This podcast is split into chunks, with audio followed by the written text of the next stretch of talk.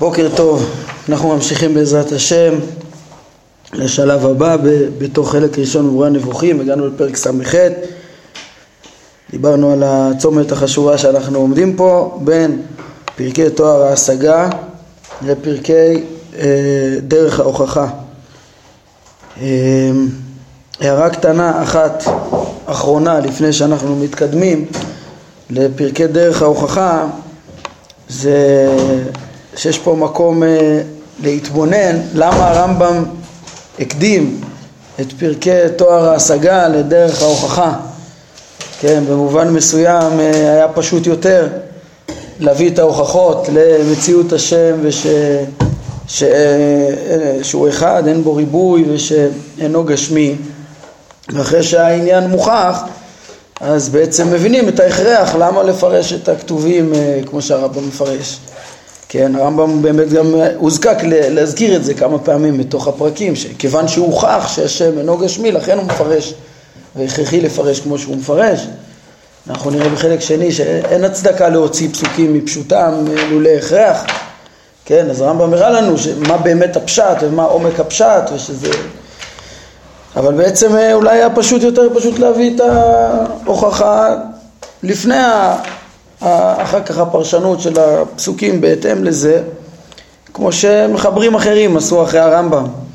אה, רבי חסדאי, קרסקס בספר אור השם, הוא קודם כל מביא את ההוכחות ו...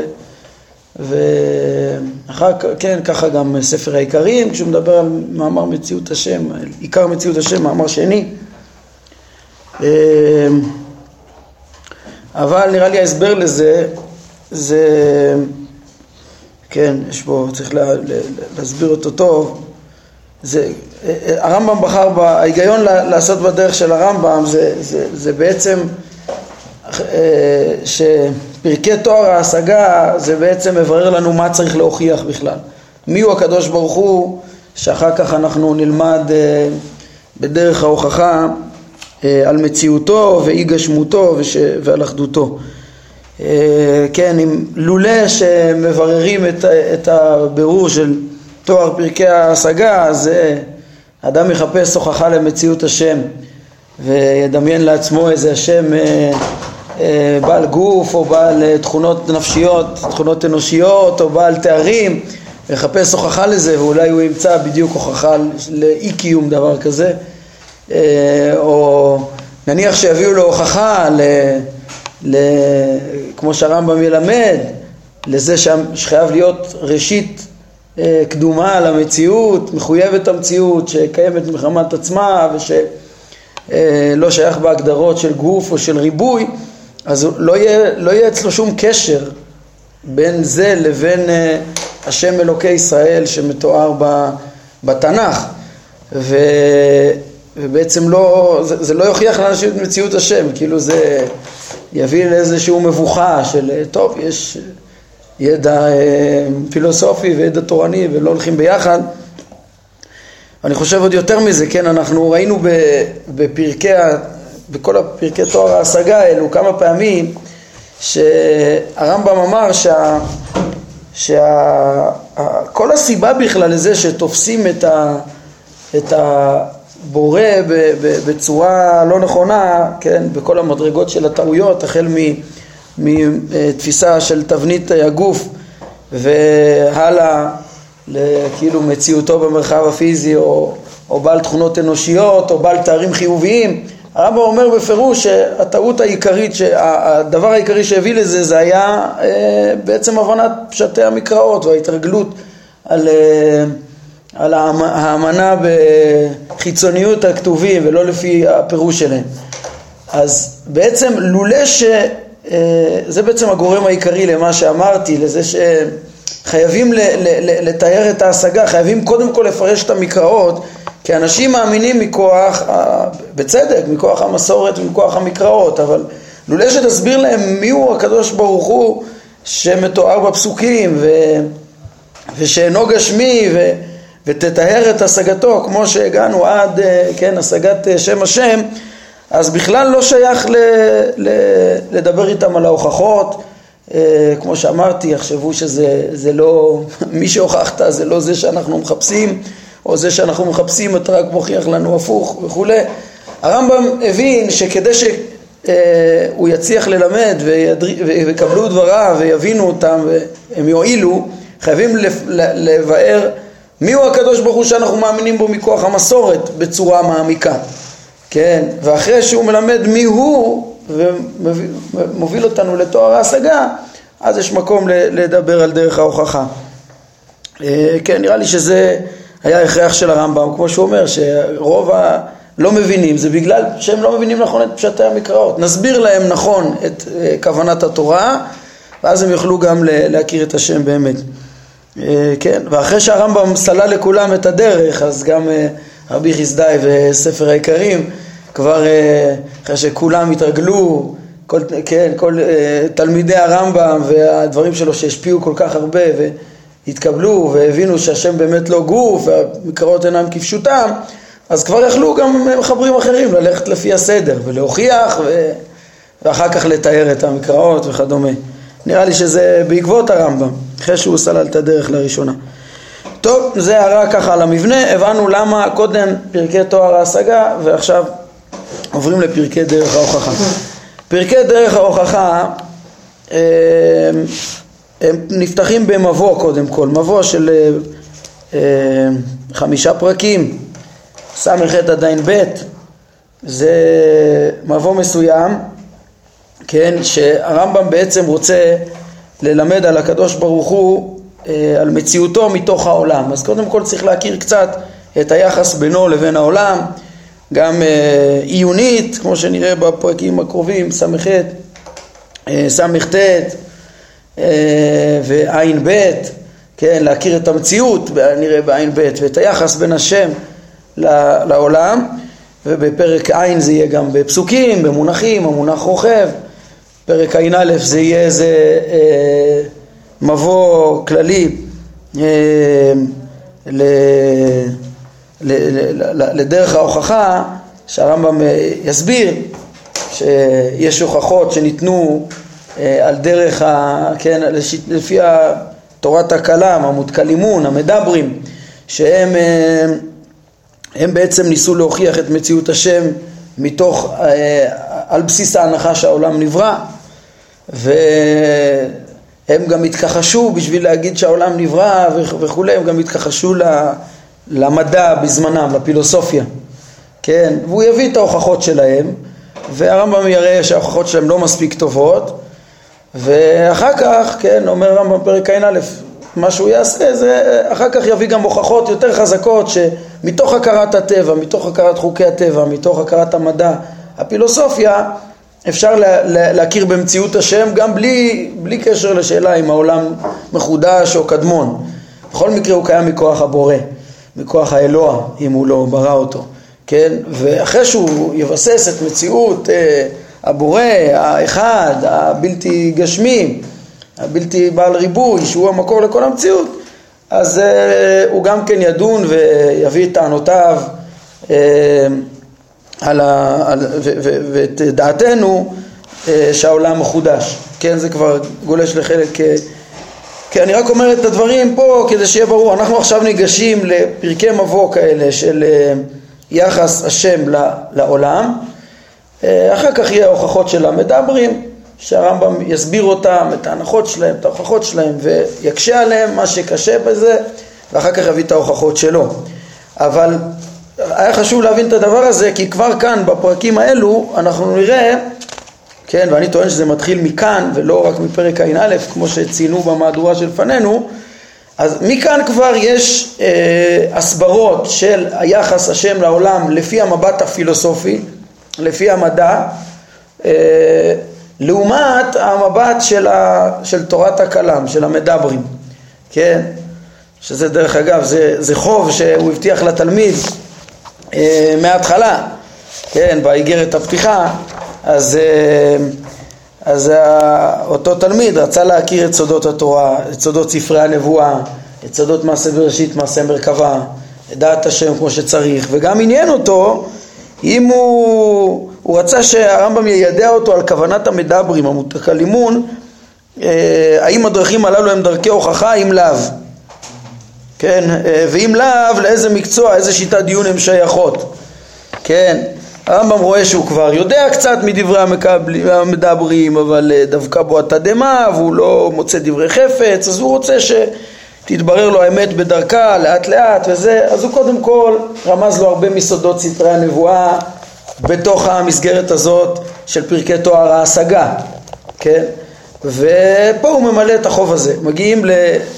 פה, פה התברר לתלמיד דרכי ה...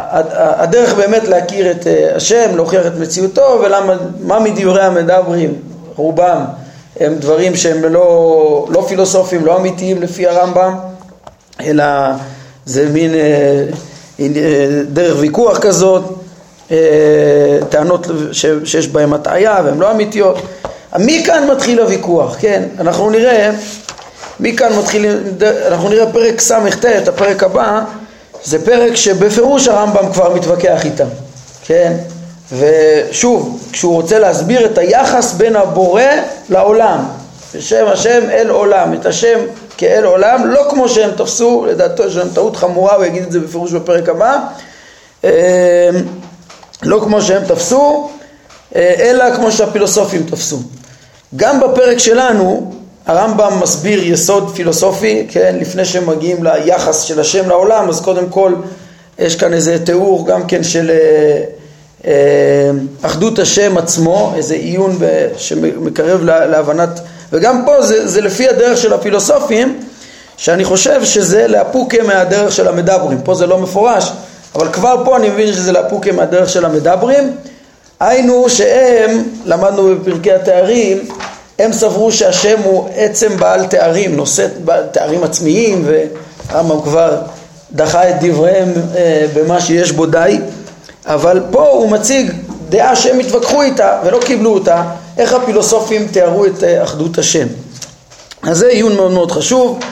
ראשוני, כמו שאמרתי, אה, הכרת השם קודם כל, לפי דרך הפילוסופים, פה יש איזו הבחנה חשובה באחדות השם, נלמד היום, ואחר כך פרק ס"ט היחס בינו ובין העולם, בעקבות זה אפשר להבין פרק ע' את אה, אה, מה שהשם קרוי בכתבי הקודש רוכב שמיים ורוכב על המרכבה. ו... ואז הרמב"ם ייגש כבר יותר בפירוט כדי להתווכח עם המדברים ושוב יצטרך אה, הקדמה גדולה לתאר את המציאות. עד פרק ע"ב בקיצור זה המבוא הזה שאנחנו מדברים ואחרי כל זה ניכנס לפרק ס"ח. אומר הרמב"ם, אתה יודע כמה מפורסמת האמירה שאמרו הפילוסופים על האל יתעלם והיא דבריהם שהוא השכל והמשכיל והמושכל. וששלושת העניינים האלה בו יתעלה הם עניין אחד שאין בו ריבוי.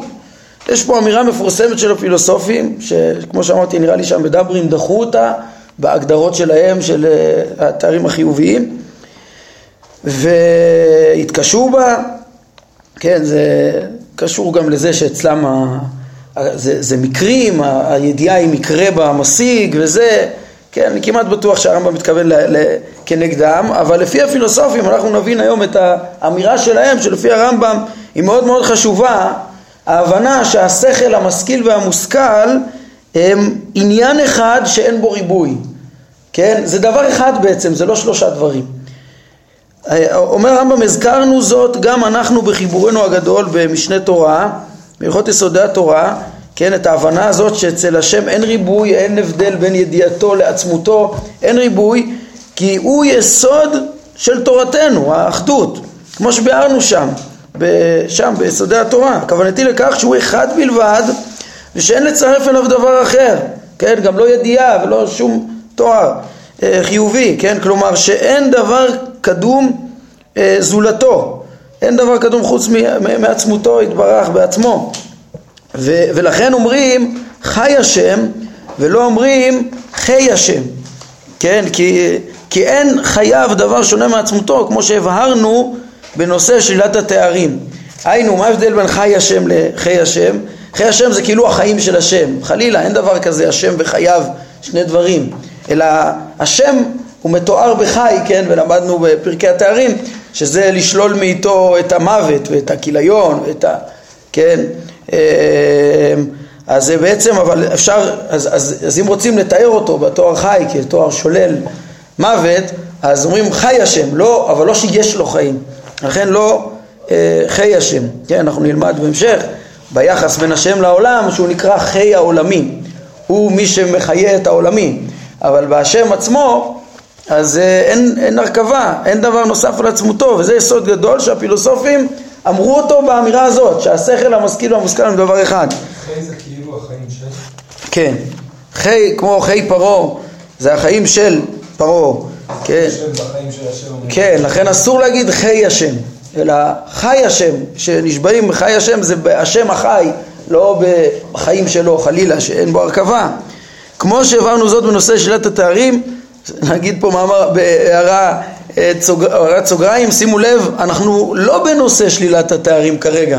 הרמב"ם מפנה לנושא שלמדנו פעם בפרקים אה, נ' עד ס', כן? זה גם לא הנושא האחרון שלמדנו, ככה ככה היה שמות השם. אה, בנושא שלילת התארים למדנו את זה. קיצור, כן, ופה אנחנו בכלל כבר אה, עם הפנים הלאה להבין את היחס בין השם לעולם לדרך הפילוסופים ולא לדרך המדברים וכולי. אז אה, אומר הרמב"ם, אין ספק שכל מי שלא עיין בספרים שחוברו על השכל ולא השיג את עצמות השכל ולא ידע את מהותו ואינו מבין ממנו אלא כמו שהוא מבין את עניין הלובן והשחרות, שזה מקרים של צבע שבדבר, כן, אז יתקשה מאוד להבין את הדברים. כן, ואני חושב שהוא גם רומז פה נגד המדברים, שאנחנו נראה שאצלם אה, הכל מקרים, גם השכל זה כאילו מקרה בדבר, ו... כמו הלובן וה... וה... אז, אז הם דחו את הדברים האלה של הפילוסופים. לא יכלו להבין ככה את אחדות השם, כן, ובעיני אדם שלא עיין במהות השכל, אז דברנו שהוא השכל והמשכיל והמושכל, יהיו לדידו כאילו אמרנו, הלובן והמולבן והמלבין הם דבר אחד, כן, שזה כמובן שטות, כן, הלובן, הצבע הלבן והדבר שצובעים אותו בלבן והצובע הם דבר אחד, ברור שהם שלושה דברים, כן, מה, מה, מה, מה זה להגיד? אז כאילו הוא לא מבין שבשכל מדובר באמת בדבר אחד, כמו שהרמב"ם ילך להסביר בכל הפרק. אומר הרמב"ם, מה רבים הבורים שימהרו לסתור את דברנו במשל זה ודומים לו? אה, במשל זה ודומים לו, זאת אומרת יביאו איזה, יגידו מה זה השטות הזאת, השכל משכיל ומושכל זה דבר אחד, מה? הלא בן מולבן ומלבין זה דבר אחד? ברור שזה שלושה דברים, כן? אומר הרמב"ם זה, זה בורות שלא, רק מי שלא מבין מה זה שכל, יקשה כך, כן, ומה, ומה רבים הטוענים לחוכמה, אתם רואים זה גם חכמים, הוא מתייחס גם נגד טוענים לחוכמה, כאלה שטוענים שהם חכמים, שדבר זה קשה עליהם, וסבורים שהידיעה כיצד דבר זה הכרחי ונכון, היא דבר החומק מן הדעת. יש כאלה שחושבים שזה נכון אפילו, כי הפילוסופים אמרו את זה, אבל אי אפשר להבין את זה, כן? וזה טעות גמורה, כן, יש גם כאלה שאומרים את זה בשם הרמב"ם, בגלל שהוא אומר במשנה תורה, כן, הרמב"ם אומר שהוא הזכיר את זה במשנה תורה, זה מובא פה, תראו בעיונים בעמוד הקודם, שהרמב"ם אומר על השם שהוא אחד מכל צד, מכל פינה וכל דרך ייחוד, נמצאת האומר הוא היודע והוא הידוע והוא הדעה עצמה, הכל אחד, ודבר זה אין כוח בפה לאומרו ולא באוזן לשומעו ולא בלב האדם להכירו על בוריו, כן, הנה הוא מביא גם את, את מה שהוא כבר אמר במשנה תורה, לפיכך אומרים חיי פרעה וחיי נפשך, ואין אומרים חיי השם, אלא חי השם, כן? שאין הבורא בחייו שניים, הנה זה, הביאו פה את מה שהרמב"ם ציין אליו במשנה תורה. אז, אז לגבי הקדוש ברוך הוא, שאי אפשר לתפוס את מהותו, כן? אז אצלו הרמב"ם אומר ש, שאין הפה יכול לתפוס את הדבר הזה, את המהות האלוקית, שאין לו מהות, כן, והוא ומציאותו והכל דבר אחד. אז אצל המורה אי אפשר לתפוס, אבל את עצם ההבנה שבשכל, כל שכל בפועל, אה, אה, הוא, השכל המשכיל והמושכל הם דבר אחד, זה דבר שהוא נכון גם אצל האדם. הרמב"ם יגיד את זה עוד מעט בפירוש, פסקה שמונה, כן, היות השכל המשכיל והמושכל אחד במספר אינו אצל הבורא בלבד, אצל, אלא אצל כל שכל. זה דבר שהוא, תופסים אותו בדעת, זה לא חומק מן הדעת. כן, העניין הזה הוא מוכח וברור, כפי שברור הפילוסופים, עוסקים באלוהות. ואסביר רק כעת מה שהוכיחו. אז הרמב"ם עכשיו, מה שהוא בא, זה להסביר את האמירה הזאת, שהיא לא אמירה באמת מורכבת, זה עיון, תשימו לב, הרמב"ם יעריך ויסביר בדיוק בצורה ברורה את המושג הזה? למה באמת מדובר בדבר אחד, גם בשכל האדם?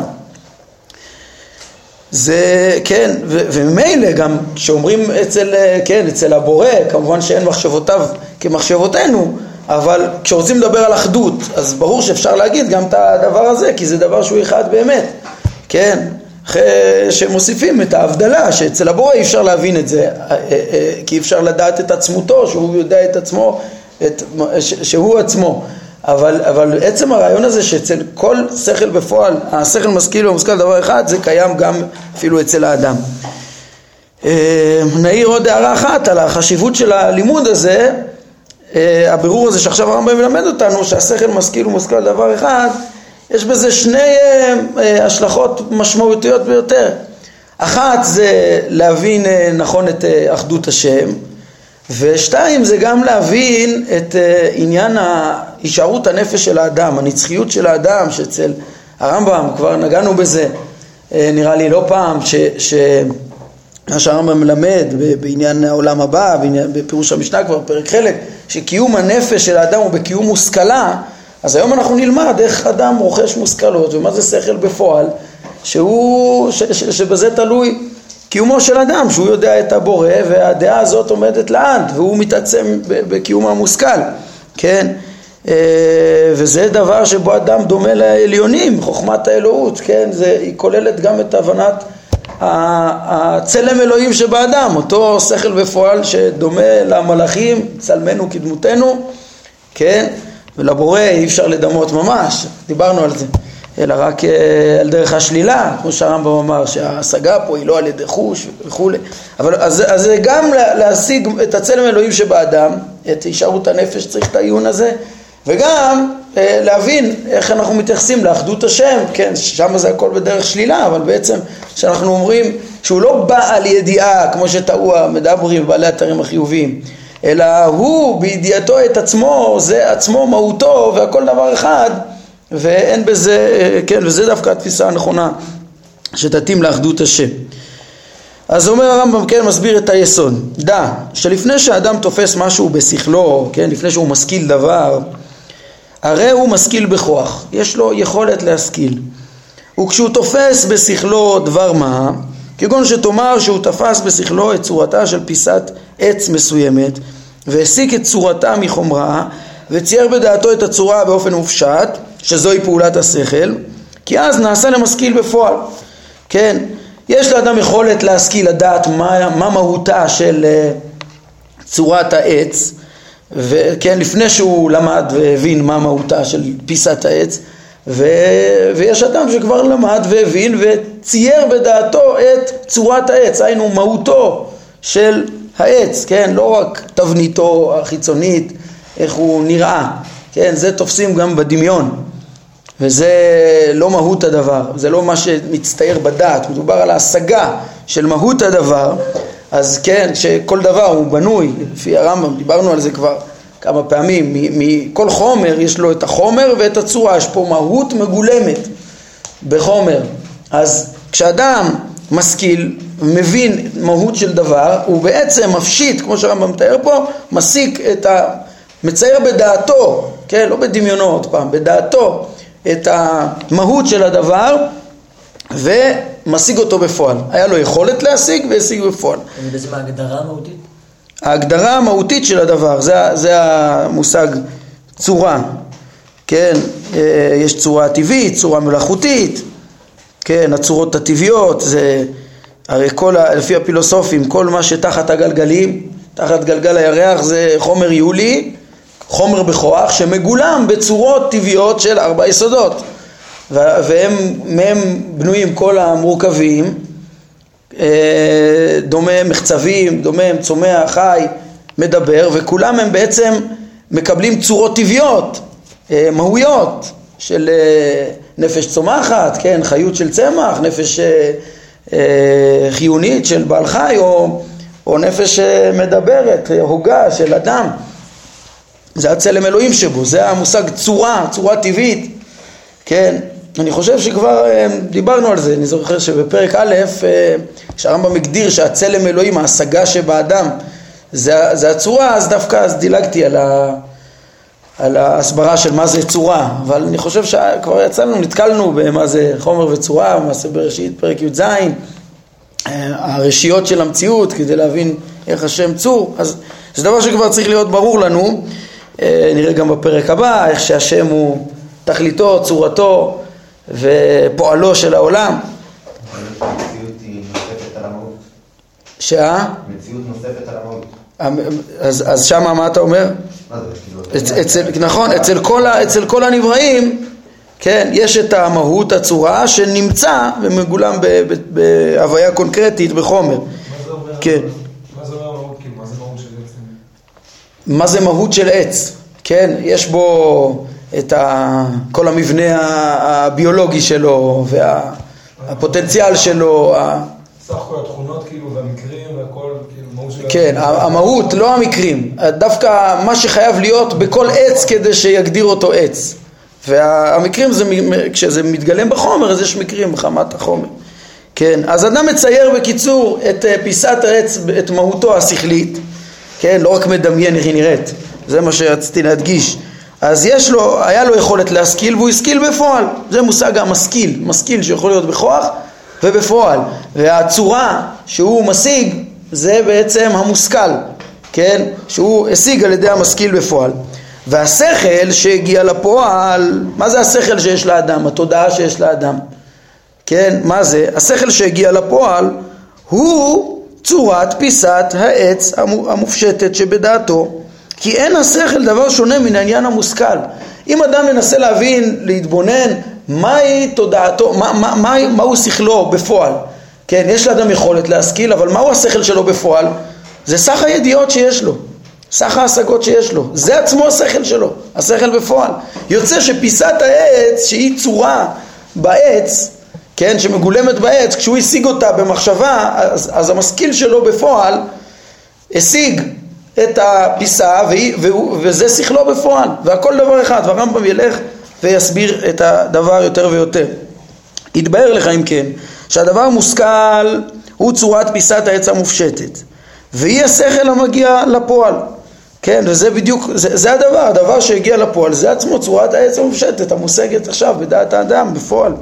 ואלו שני דברים, זה לא שכל וצורת פיסת העץ המושגת, כי אין השכל בפועל דבר שונה ממה שנתפס בשכל.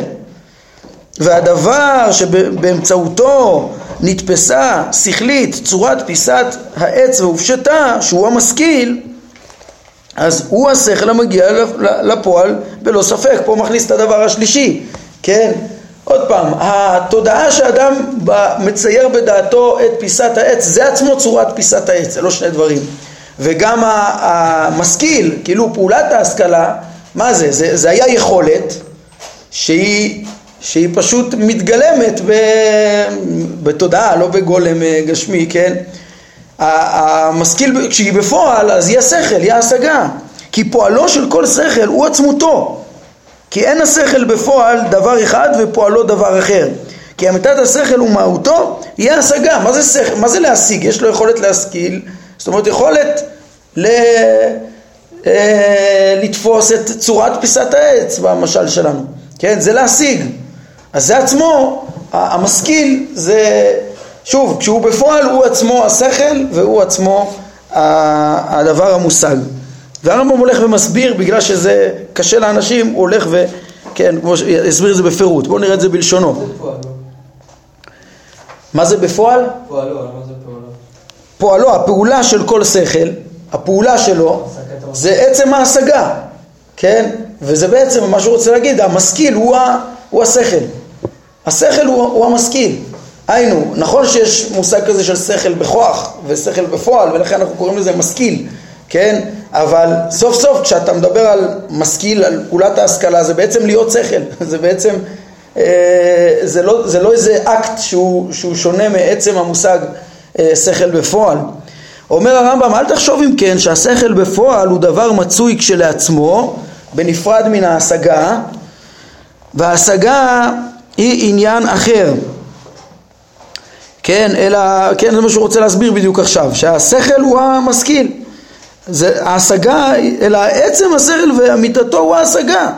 על כש, כן, כשתניח שכל המצוי בפועל, אה, אז, אז מה? הוא ההשגה של מה שנתפס שכלית. אם אתה רוצה להבין מה זה המשכיל בפועל, משכיל בפועל זה השכל בפועל. זה להשיג את מה שנתפס שכלית, זה עצמו התודעה, זה עצמו השכל. ו, וזה ברור מאוד למי שישתדל בעיוני מעין זה. מי שקצת יעיין בזה יבין שזה פשוט ככה. כן, יתברר לך אם כן, שפועלו של השכל, שהוא השגתו, הם אמיתתו ועצמותו, זה עצמותו, עצמות השכל המצייר זה עצמו המשכיל. נמצא שהדבר שבו הופשטה צורת פיס, פיסת העץ והושגה, שהוא השכל, אותו שכל שהוא מחזיק את צורת פיסת העץ, כן? אז אה, הוא המשכיל, הוא גם ההשגה, הוא גם הפעולה, והוא גם צורת פיסת העץ עצמה, המושגת, המופשטת, השכלית, כן? זה לא החומר, פיסת העץ, ולא, כן? אלא הצורה של, של העץ. הרמב"ם ילך להסביר, כי השכל הזה בעצמו הוא אשר הפשיט את הצורה, כן? אותו שכל, תודעה בפועל, היא זו שהפשיטה את הצורה והשיגה אותה. וזהו פועלו, שב, זהו פועלו שבגללו נאמר עליו משכיל. מה זה? לצייר את זה, ב... מה זה, מה זה משכיל? לצייר את הצורה שבפיסת העץ בתודעה, זה התודעה, זה השכל, זה המושכל, המופשט מפיסת העץ, והוא המשכיל. שכל, משכיל ומושכל, זה פשוט דבר אחד, הוא פועלו הוא עצמותו, ואין למה שהנחנו אה, שהוא שכל בפועל, כן, זה שהוא שכל בפועל, אין בו דבר אחר אלא צורת אותה פיסת העץ. יתבהר אם כן, כן, אני רואה שאנחנו בסוף הזמן, אבל אז העניין הוא אותו עניין, רק שהרמב"ם אומר אותו בצורה יותר מבוארת עד סוף הפרק, אז ברשותכם, רק עוד שתי דקות אה, ננסה לסיים את זה בזריזות. אה, הרמב"ם אומר, יתבהר אם כן, ש, שכאשר השכל קיים בפועל, כן, תשימו לב לחילוק הגדול בין כשהשכל בפועל למצב שלפני ההשכלה, ש, של היכולת להשכיל. שהשכל קיים בפועל, השכל הוא הדבר המושכל, והתבהר שפועלו של כל שכל שהוא אותו משכיל הוא עצמותו. כן, ואם כן השכל והמשכיל והמושכל הם דבר אחד בעצמו תמיד בכל מה שמשכיל בפועל, ושוב אצל האדם, אצל האדם קודם כל ואצל המלאכים וכל מי שמשיג בפועל, אז השכל והמושכל שהוא משיג ופעולת ההשכלה שלו כשהיא בפועל הכל דבר אחד. אז מה זה כשאנחנו ישר תופסים את זה כאילו שלושה דברים? אז הרמב"ם מסביר, אך כשמניחים שהוא בכוח, כן, לפני שאדם משיג, אז באמת ה- היכולת להשכיל והמושכל הם שני דברים, הם שני דברים בהכרח, יש את השכל בכוח, את היכולת של האדם להשיג, והדבר המושכל בכוח, כן, צורת פיסת העץ, מהות פיסת העץ, כאילו אמרת, השכל היולי הזה שבראובן הוא שכל בכוח, כן, ראובן יש לו יכולת להשיג את פיסת העץ, כן, וכן אותה פיסת עץ היא מושכלת בכוח, היינו אפשר להשכיל אותה. יש פה פיסת עץ עם מהות ואפשר להבין את המהות בפני עצמה, כן, והם שני דברים בלי ספק, יש פה את פיסת העץ עם יכולת ש, ש, שישיגו אותה ויש פה את השכל עם יכולת להשכיל. אך כשתצא לפועל ותגיע צורת פיסת העץ להיות מושכלת בפועל, אזי הצורה המושכלת תהיה אותו השכל. תבינו, זה לא שהפיסת העץ מתאחדת עם הבן אדם. פיסת העץ נשארת פיסת העץ והבן אדם הוא בן אדם. את פיסת העץ, אלא מה הנקודה? היה אפשר להשכיל אותה, הצורה שלה, את המהות שלה, והאדם היה יכול להשכיל את הצורה והמהות, והנה האדם השכיל את, בפועל את צורת פיסת העץ, ואז שכלו הוא עצמו, צורת פיסת העץ המושגת. הצורה, המהות, לא הפיסה החומרית, כן? ובשכל הזה בעצמו, כן, פה הרמב"ם מחבר לנו גם את המשכיל, כן, בשכל הזה בעצמו, שהוא שכל בפועל, הופשטה והושכלה. מי, מי צייר את זה, כאילו? מי תפס, מי הפשיט את הצורה ותפס אותה מלהיות רק אה, אה, בכוח שאפשר להשכיל אותה כשהיא בפיסת העץ? מי זה? זה השכל, זה הפעולה, זה המשכיל. כי כל מה שיש לו פועל מצוי, הרי הוא מצוי אה, בפועל, כן? אז הנה יש פה שכל שהוא יכול להשכיל והוא מצוי והוא השכיל. אם כן, כל שכל בכוח ומושכל בכוח הם שניים, כשהמצב בכוח הם שניים, וכל מה שהוא בכוח יש הכרח בנושא שעליו, שעליו נישא אותו הכוח, כמו האדם לדוגמה, כן, כשיש יכולת להשכיל אז לאדם יש יכולת להשכיל, כן, או כמו, כן, כמו שראינו ו, ו, ו, בפיסת עץ אז יש יכולת להשכיל אותה. נמצא שיש כאן שלושה דברים כשאנחנו מדברים בכוח, כן, האדם הנושא אותו הכוח, שהוא המשכיל בכוח, לאדם, כן, בכוח יש פה אדם עם יכולת להשכיל, ואותו הכוח שהוא השכל בכוח, היינו עצם יכולת ההשכלה. יש את האדם שנושא, יש, כי עדיין אין פה את השכל בפועל, כן? אז האדם יש בו את היכולת, ועצם היכולת השכלית זה המשכיל, והדבר המעוטד להיתפס שכלית, שהוא המושכל בכוח, ובדוגמה הזו, כאילו אמרת, האדם והשכל היו לי, בכוח, וצורת פיסת העץ, זה שלושה דברים. לפני שהשכלת, והם שלושה עניינים מובחנים. וכשיגיע השכל לפועל, יעשו שלושת העניינים לאחד. לא תמצא, לא תמצא לעולם את השכל דבר אחד והמושכל דבר אחר, אלא אם הם אה, נחשבים בכוח. רק בכוח זה שלושה דברים. בפועל זה הכרחי, זה ברור, זה מוכח, זה דבר אחד, אין פה שלושה דברים. צורת פיסת העץ המושכלת בתודעתו של האדם היא השכל והיא המשכיל בפועל והיא הצורה המושכלת בפועל. זה, זה פשוט דבר אחד.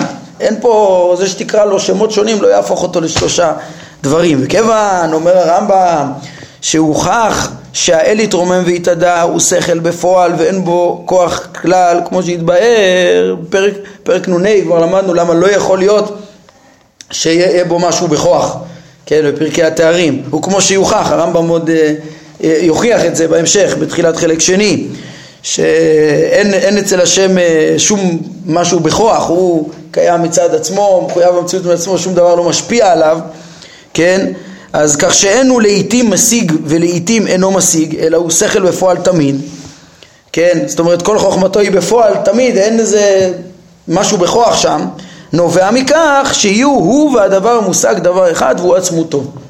כן, זאת אומרת בשונה מהאדם שיש אה, באדם מציאות של בכוח, יש לו את מהותו המורכבת מהרבה כוחות וזה, אלא שהוא גם ניחן בצלם אלוהים של יכולת להשיג בפועל. ואז מה שהוא משיג בפועל, בהשגה בפועל, השכל, המשכיל והמושכל הם דבר אחד.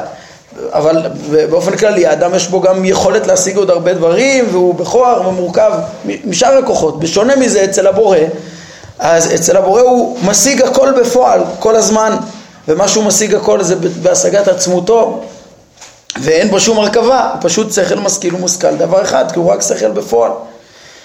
כן, ופעולת ההשגה עצמה שבשלה נקרא משכיל היא עצם השכל שהוא עצמותו נמצא שהוא משכיל ושכל ומושכל לעולם כן, בלי שום הרכבה וזה דבר אחד, כן, לחלוטין כן, כמובן שה...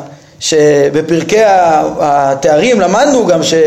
שאין שום השגה בעצמות הזאת הבורא, כן? וכשאנחנו אומרים שכל משכיל בפועל, אומרים שהוא שכל בפועל, אנחנו לא אומרים שאנחנו יכולים להגדיר משהו, זה להפך, אנחנו אומרים שזה עצמותו ואין לנו שום תפיסה בזה, במהותו, כן? אבל האמירה שכל משכיל ומושכל זה דבר אחד, זאת אומרת, זה לומר שחוכמתו אינה דבר נוסף על עצמותו.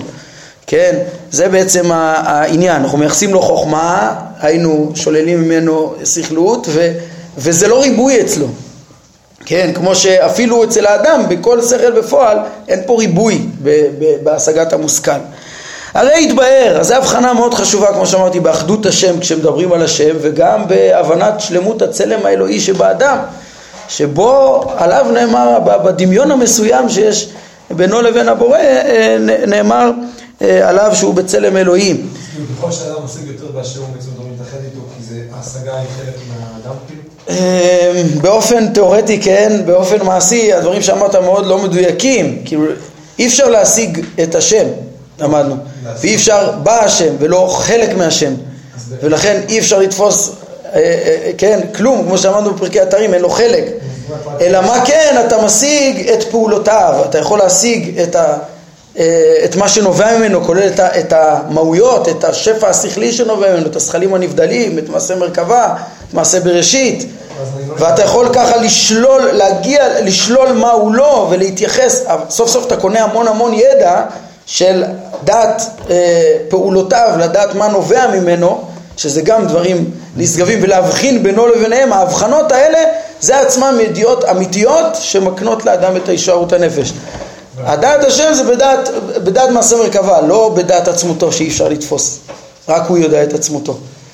אחד הסיבות ש, שמסבירים אה, המפרשים, למשל זה מובא ברבי חסדאי קרסקס, זה למה אי אפשר בכלל שתהיה אה, שום השגה חיובית בהשם, זה בגלל ההבנה הזאת שהשכל המשכיל והמושכל זה דבר אחד, והרי השם מחויב המציאות הוא נבדל ושונה מהבריאה, ולכן בלתי אפשרי שמישהו מהבריאה, אילו ידעתי והיטיב, אז זה בלתי אפשרי להשיג בעצמותו כלום. אני שכאילו כל ההשגה של האדם היא רק במעשים, ובעצם היא גורמת רק לשלילה בבורא, אז בגלל שאילו ידעתי והיטיב, אז איך יש פה הישארות הנפש?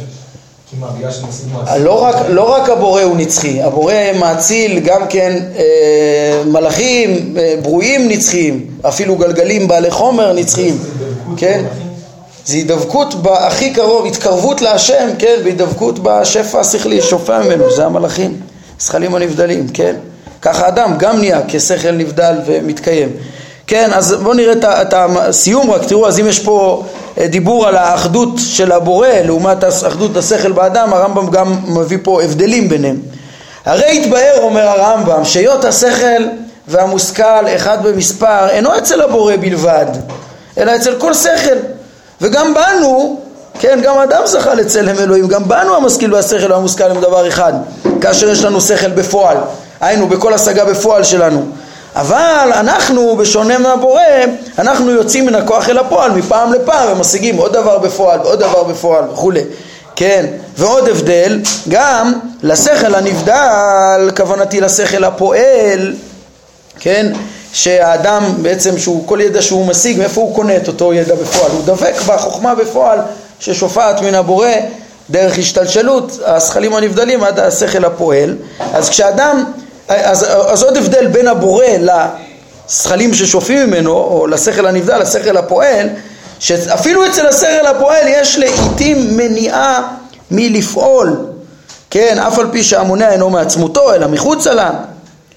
אה, כן, למה, שכל הפועל, כאילו, הקדוש ברוך הוא, דיברנו בפרקים הקודמים על הנבואה, על השדר האלוהי, אפשר לקרוא לזה, על השפע שהוא משפיע לנביאים, ההשגה, השפע ההשגה, השפע, השפע השכלי. אז אז גם השכל הפועל הוא הקצה של השדר של החוכמה בפועל שמגיע מהבורא והוא כל הזמן משפיע, כל הזמן בפועל. למה באמת אז אנשים לא, למה הוא לא בפועל כל הזמן מעניק ידע לאנשים? כי הם לא מכינים את עצמם להשיג את זה. אז ככה שהוא מבחינתו כל הזמן משפיע, משדר, אה, אבל, כאילו אבל, אבל האדם לא מוכן לקבל אותו. לכן, כאילו, אז הוא אומר שאצל השכל הנבדל, אפילו אצל השכל הפועל, יש לפעמים מניעה מלפעול, אף על פי שהמונע אינו מעצמותו, אלא מחוצה לה, והיא תנועה כלשהי של אותו השכל במקרה. היינו, הוא מבחינתו לא השתנה, אבל במקרה, אז, אה, אז, אז קורה שהוא לא משפיע, שכל, כי אין, אין מי שמוכן לקבל.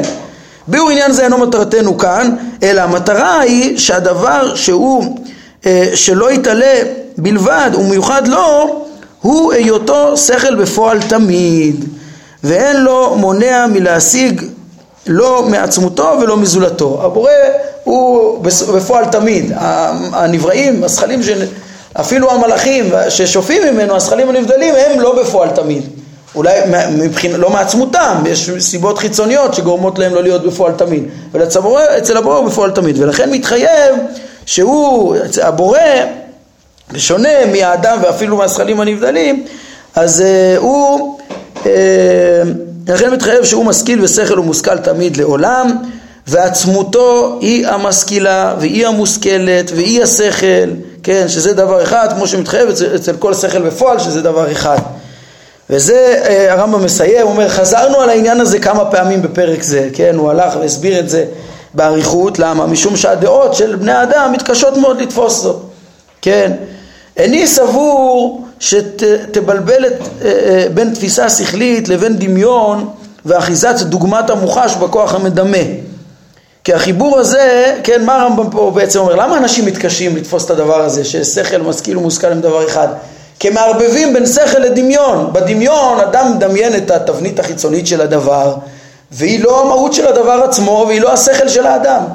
ואין פה את האחדות הזאת. זה שאדם דמיין את התבנית החיצונית של הדבר בתודעתו, אז זה לא אחד עם שכלו, כי הוא מבין את מהות הדבר עם שכלו, אחרת מרק התבנית של ציור המקרים החיצוניים של הדבר. לא על זה דיברנו. אז הרמב"ם אומר, אני לא צריך להעריך שדיברתי פה רק על מהות הדבר, ש... אותו אדם תופס בשכל וזה עצמו השכל שלו, מה שהוא תופס וזה השכלתו בפועל, ולא הדמיון שהוא חיצוני לדבר, זה לקלוט את, ה, את המקרים, לצייר את המקרים בדמיון בתודעה, ושם אין את האחדות הזאת. כן, הוא לא, הוא, לא, הוא לא חושב שאנחנו נערבב בין הדמיון לשכל, כי החיבור הזה לא חובר, אלא עבור מי שעסק בפילוסופיה והכיר מה שהתבאר בעניין הנפש וכלל כוחותיה, הרמב"ם ביאר לנו את זה בפרק ראשון משמונה פרקים, ושם הרמב"ם מבחין בין כוח השכלי לכוח המדמה וכולי. אז זה על בסיס שאנחנו כבר יודעים את זה, ורק ככה אנחנו נבין טוב את הדברים שלו. עד כאן להיום, ברוך אדוני לעולם, אמן ואמן.